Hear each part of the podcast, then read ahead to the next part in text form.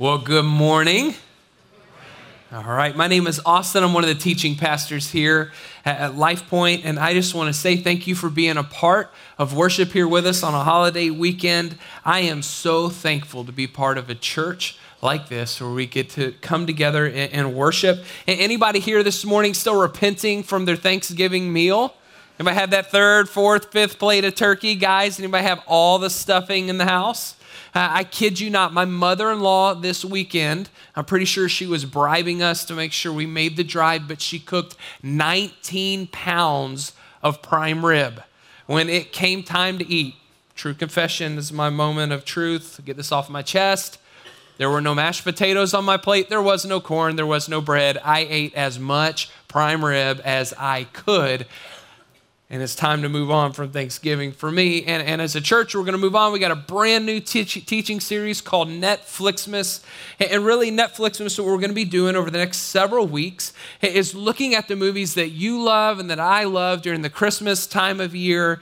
And we're really going to be asking a more important question. Could it be that as we look into these stories, and really most stories that we, we love to read or love to watch, could it be that there are elements of those that we love because they echo and whisper to a greater story that your heart and my heart were designed to be a part of. And so we're going to look at these movies and see just kind of how they give a wink or a nod really to the story of Jesus. And this morning, I get the honor of talking about my number one favorite movie, not just during Christmas, but if I'm just being real, it's my favorite movie of all time Elf. And the reason that I love Elf more than almost any other movie is because from beginning to end, I like to watch Will Ferrell and all the joy he puts into it, right? I mean, just no one gets excited as Buddy the Elf. Do you get excited as excited as Buddy the Elf? Matter of fact, I'd even ask the question what would I have to tell you? What kind of news? Santa's coming to town? What kind of job news or family news would I have to give you this morning so that you would jump up and down and get that excited about whatever it is? Uh, what would you have to hear? And this morning, we're going to dive in and really take a look at how the news that we receive impacts the, the kind of joy that we experience. All news really changes the joy that we're experiencing in the moment. Sometimes it multiplies the joy in our lives, sometimes the news that we hear seems to kind of diminish the joy that we experience in life. And if you live long enough, you may just experience a moment uh, where the news that you get kind of confuses you and it's got some joy and it's got some you know worry kind of mixed up in between. Uh, my wife ashley and i kind of had a moment like that uh, right at about a year and a half maybe a little longer ago. Uh, we'd been married about nine and a half years at the time and we didn't have any kids and we were just deciding to get involved with an adoption process and so we went and met in wichita kansas with uh, kind of the leading um, adoption attorney in the city. And we sat in his office and we had all kinds of questions we began asking him about. And, and he said, You know, really what you need to prepare yourself for is a wait that could truly last several years. You know, you need to be ready that there'll be a lot of ups and there'll be a lot of downs and, and there'll be good times, there'll be bad times. You just need to be ready to ride this out. But uh, this could probably take a couple years for you guys. Now, just uh, about five years prior to that experience, I had made this dumb promise. Husbands, you ever made a dumb promise to your wife? I promised her because it seemed like an eternity away at five years of marriage that when we were married for 10 years, I would take her to Hawaii because five years was never coming. I didn't think we were ever going to get there. It didn't seem like a worrisome thing to promise to her at the time. But as we left the office that day, she now, filled with this newfound sense of assurance that we wouldn't have to worry about it in a few months when our anniversary came, said, Hey, you remember back then? Why is it be kind of nice if you forget stuff like that every once in a while? She said, um, 10 year anniversary is coming here in just a couple of months. It may be time to make some plans. And, so I went back and not wanting to ruin my marriage, I went ahead and I bought the plane tickets and I got everything lined out for this trip. Um, and, and a few weeks later, I went to Oklahoma City where I met a few friends for a conference. And about halfway into one of the sessions, I get a phone call from Ashley and she's just ecstatic. I said, What is going on? You seem so excited. And I'm not sad about that, but it just what what's going on she said i just got a phone call from this girl and she wants us to adopt her son Now, there we go. News has come in. I'm at the top of the world. This is excitement. This is a thrill. I've got joy in the moment. And then I started remembering I just bought plane tickets and I just did this and I just did that. And we've got this dream kind of vacation we're going to go on. I said, honey, how long do we have? you men know what I'm talking about. Joy of fatherhood comes with its share of worries. And she said, um, it, It's okay. You know, she's nine weeks. I said, That's great news. Now I'm back at the top of the world again. I said, Oh, so good. We got not, we're only nine weeks in. We got all this time to plan. And we can end our time as non parents with this great vacation and step in, you know, after our anniversary as parents and really go all the way with that whole deal. And she said, No, Austin, I, I, I don't want to mislead you. She's not nine weeks pregnant, she's due in nine weeks.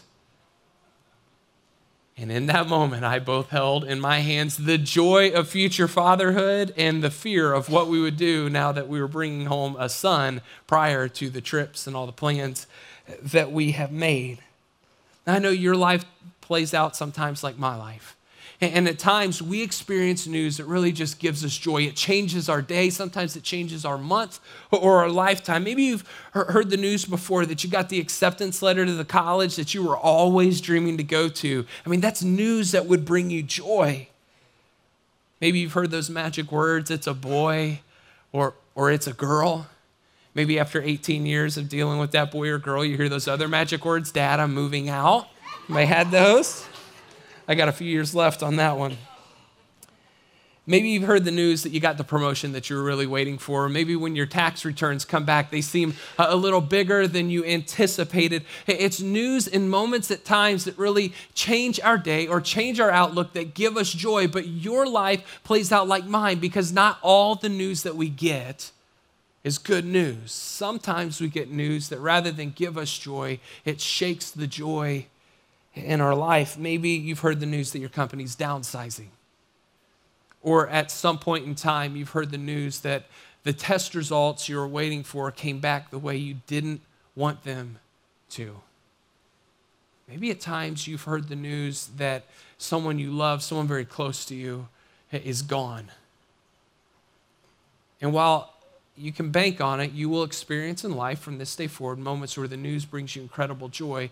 There will also be moments as you go forward in life where the news you receive threatens the joy that you hold on to in life. And so I just want to ask a, maybe a better or a bigger question Do our lives have to rise and fall on the news that we receive or the circumstances that surround us. This is the joy that we grab onto in life, have to go up and down with the waves that we experience in life? Or is there something that we could grab a hold of? Is there a way that we could experience joy just as much in the difficult times in life as when life is at its best? And if you're here this morning and you're struggling with joy, you're here this morning for any reason, for something in your past, for something that you're looking down the road at, or for something you're experiencing right now and here and today, you, you begin to look at your joy and go, I don't, I don't know that I can be a person of joy in this moment. The news that I have for you is great because all around the world, churches are gathering just like we are today to look back at a singular moment in history, the birth of a baby that has forever changed your access and my access and humanity's access to joy. And I want to just talk about a big idea this morning that will really drive our conversation together. This is what it says We can find joy in Jesus even when we find pain in life. We can find joy in Jesus even when we find pain in life. Now, that may sound like a self help book at a distance, but hang on because I want to break this down a little bit. We want to take a look this morning at Luke chapter 2, verses 8 through 11. We have ushers coming forward. If you need a Bible, uh, just be sure to raise your hand. They'll give you one of those. You can borrow it, you can take it home. We would love for you to keep that. Or you can just read with us on the screen here. In Luke chapter 2, verses 8 through 11, uh, this is what we read. It says, And there were shepherds living in the field nearby, keeping watch over their flocks at night. And the angel of the Lord appeared to them, and the glory of the Lord shone around them, and they were terrified. But the angel said to them, Do not be afraid. I bring you good news that will cause great joy for all the people. Today, in the town of David, a Savior has been born to you. He is the Messiah, the Lord. Now, if you grew up like I grew up, you've probably heard this verse about 10,000 times. You don't even have to go to church to have heard this verse. You just need to see Charlie Brown Christmas, right? Linus reads this to us every year, but I want you to lean into this. I don't want you to miss how, how big the gravity of what these angels have said really is. See, a baby being born is not the reason that we all have access to joy this morning. I'm sure on that night, all kinds of babies were born. And while it gave incredible joy to their parents, it didn't change a whole lot down the block. What changes our access to joy this morning is exactly who this baby that was born was. And so I want to look again at verses 10 through 11 and three statements made about Jesus that will forever change how you can grab onto joy no matter what you face in life. Let's read it one more time. Do not be afraid. I bring you good news that will cause great joy for all the people. Today in the town of David, a Savior has been born to you. He is the Messiah, the Lord. And these three titles given to Jesus are the reasons today that we will kind of zoom in and look at how you and I can access joy because of who he is. This first title they give to him is this it's the title of Lord. Now, I tried to get Ashley to call me Lord in the house, it didn't go over so well. And if you don't, you know, go to like those Renaissance festivals, you're not into all that medieval stuff, I'm sure Lord isn't a real normal title around your home either. And so a quick Google search kind of turns up this definition of the word Lord. This is what it says someone or something having power, authority, or influence, a master or a ruler. Now that kind of sounds like a downer, right? You go, Jesus, you're my Lord. Great. I got another boss. I got plenty of bosses, you know, floating around. Ultimately, what Scripture tells us and what the definition of this word Lord tells us is that as Lord, Jesus has authority. A Lord is anyone who has authority. And it's this term that caused incredible amounts of trouble for Jesus all throughout his ministry. When Jesus was born, there was this king named Herod who didn't want to give up his authority. And so rather than kneeling to Jesus as Lord, he had hundreds of babies executed, hoping to stop the spread uh, of the news of this baby. Later on in his life, Jesus came up against Jewish leaders who were very prominent, had tons of authority, and they didn't want to see the authority that they had transferred over to Jesus. And so they worked and did everything in their power to have Jesus arrested, to hopefully shut down his lordship, his authority, even beyond that. They partnered with Pilate and the Roman government, who said there is no way we can allow anyone else to lay claim to Lord of the land other than Caesar. And they eventually executed and crucified Jesus, all because of this title given to him, not just a baby boy, but Lord. So you go show up in a teenager's house and tell them, hey, I'm in charge now. Doesn't go very well. Matter of fact, teenagers, if you're here, truth is your parents don't like it when anybody shows up and tells them they're in charge now. Either none of us, including myself, like to give over authority in our lives. But I'm here to tell you when this announcement came that Jesus was Lord, it is the single greatest statement we can hold on to this morning because in giving over our authority to Jesus, we get to experience something that we wouldn't get in any other way. See, here's what comes inseparably with authority. Every time you have authority, you also bear responsibility. Authority is inseparable from responsibility. And when Jesus comes to us and says, Would you allow me to be Lord of your life? He doesn't do so as a rule meister bent on controlling every aspect of you.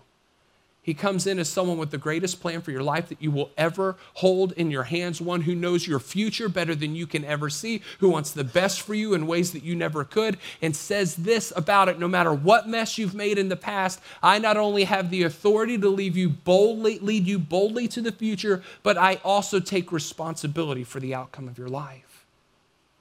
How many of us have played Lord in our lives at times and, and, and tried to pretend to be the Lord of our finances or the Lord of our marriage or the Lord of our business partnerships or the Lord uh, of our budget, whatever it is, and made an absolute mess of it. And when we come responsible for the decisions that we've made, playing Lord or the authority figure, we would give anything to get out of the situation, right?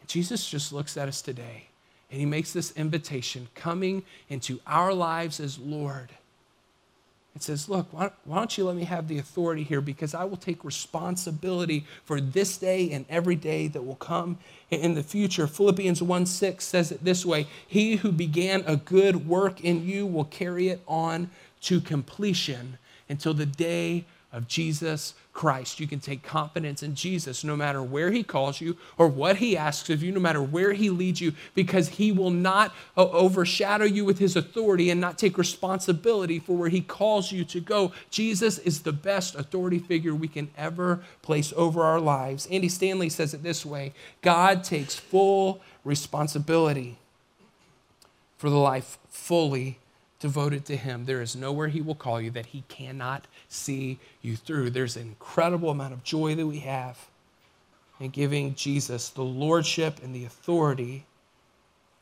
in our lives. So, are you here today in the middle of a situation that you don't know how to get out of? Are you here today in the middle of something that, that you don't know how to undo or untie? You don't know how to undo what's happened in your marriage. You don't know how to undo what's happened in your finances. You don't know how to undo the areas that you've played Lord in your life. Jesus just invites you. Would you let me be Lord? I can lead you ahead. And I will take responsibility for what happens from this day forward. See, you and I, no matter what we've come in experiencing, as our big idea says, we can find joy in Jesus even when we find pain in life. The second uh, title given to Jesus is just as important it's the title of Messiah. In Hebrew, the title Messiah literally means the anointed one, one who has experienced the anointing or a touch by God. And, and, scripturally, as you look back, when God's anointing came over on someone, God's power came with it. Now, this is a big deal because you and I would be crazy to give the authority of our lives over to someone who didn't have the power to do anything about where he leads us. I mean, we, we all know this. You may not have known it before, but you've seen this play out. Anybody have the friend, the family member who's got the five year old that runs the house? They only go out when the five year old's in the right mood. And if the five year old gets in a bad mood, you know, they all go pack up in the car and go home. Hey, And everyone else in the room, what do you do? You just look and you go, that is crazy. Why is this five year old calling the shots? Why is the five year old running the house? Some of you have that five year old. I may grow into having that five year old. We all think it's crazy for one specific reason that five year old has no power to handle the responsibilities in their life. So, why should they have the authority to direct an entire family? And so, when you and I begin to think about Jesus, as Lord in our life, we better quickly realize that He's not just Lord, He is Messiah. He is Jesus, the anointed one. He is the one who not only bears the wisdom to give authority to our lives, but the power to face anything we may ever, ever, ever experience. This Jesus, sometimes we forget who He is. He is the Son of Man, as we read in Daniel. He's the Jesus who walked on water. He's the Jesus who healed paralyzed people, who gave sight to blind eyes, who raises the dead multiple times in Scripture. He's Jesus who looks at the future of his life and says, They're going to kill me, they're going to crucify me, and I'm going to come back from the dead in three days. And rather than tuck tail and run, he digs in and sees it through to the end. This is Jesus, the anointed one, the Messiah, the Son of God. See, Jesus isn't just some guy who had a brush with the power of God. Jesus is God himself. Colossians 1:19 says this. For God was pleased to have all, say all. God was pleased to have all his fullness dwell in him. And later, having a conversation after his resurrection, or having a conversation with Philip, he, he says this to him. He says, Anyone who has seen me has seen the Father. When we reach out to Jesus, the Messiah, we harness every ounce of the power of heaven. It is at our disposal because we serve Jesus Lord and Jesus Messiah. And you may have come in here today with an impossible situation. You got those test results that you don't want to hear about. Maybe you've got the financial situation that you don't know how to navigate. You got a mess in your marriage and you don't know if there's any way by your own power that it can be put back together. You got a child who's running wild. And you've done everything you know how to do as a mom or as dad to put it back together and you don't know how to fix it for them. It doesn't matter what you face here. I got good news for you. Don't miss it. It'll cause you some real joy. Jesus is Messiah, and that changes everything for us. See, we can find joy in life, we can find joy in Jesus, even we find pain in life because He is Lord. He's Messiah. See, here's the last thing we find out about Jesus. It's the best news you're going to hear all morning. You better write it down, take it home, because it'll change everything. Jesus is also said to be our Savior. See, I'm a little bit of a skeptic. So my grandpa used to tell me, old saying, you probably heard it before power corrupts. And absolute power, it corrupts absolutely. See, I get a little nervous when people get a little too much authority and a little too much power all at the same time. If you've watched the news cycles over the weekend, there are parades and parties being held in Miami. Why? Because there's this guy named Fidel Castro and he took charge of an entire country, and he had all the power and he had all the authority. And given that power and that authority long enough, he ruined an entire nation, devastated generations of people. And they're celebrating because he no longer has power and he no longer has authority. And when we begin to lay claim to the fact that Jesus is Lord, having all authority, and he is Messiah, having all power, the skeptic inside of me goes, Well, what's this guy really like? There have been a few times I've given too much lordship, too much authority. I've given too much, you know, power to people in my lives, and I've gotten bit by that.